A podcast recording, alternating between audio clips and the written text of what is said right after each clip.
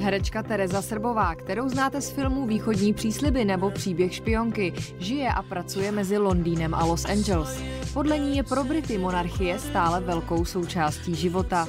Já tam žila 12 let a vlastně už ze začátku jsem tak začínala jako cítit, eh, že pro ně je to nějaká konstanta, něco, co je stálý, něco, co je pevný, zatímco všechno ostatní se mění. K tomu se vlastně váže pak eh, ten charakter toho chování.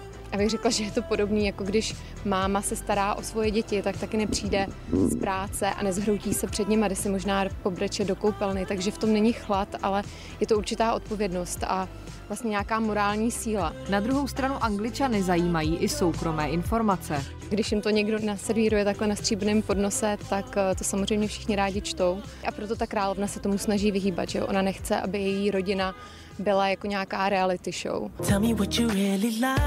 Naproti tomu je Amerika podle Terezy úplně jiným světem. I když mluví stejným jazykem, což je takový vlastně matoucí v tom, že by člověk čekal, že si jsou podobní, tak tam je strašně velký kulturní rozdíl. Pro většinu Američanů je monarchie přežitek a něco zkostnatělého, archaického. Asi je to zajímá teď víc, eh, kdy si vzal princ Američanku. Američané se za původem svou Meghan stavějí i kvůli rasistickému obvinění, které během rozhovoru s Oprah padlo.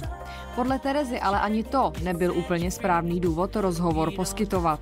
Ať už jste ze Žižkova nebo z královské rodiny z Buckinghamského paláce, takovýto špinavý prádlo by se mělo prát doma. A kdyby mě někdo urazil nebo někoho z mých blízkých, tak bych to asi řešila u zdroje. Buckinghamský palác včera večer vydal prohlášení, ve kterém vyjádřil lítost nad tím, že pár musel tolik trpět. Navrhl soukromé projednání o žhavých témat a ústy královny stvrdil svou lásku navzdory všemu dění.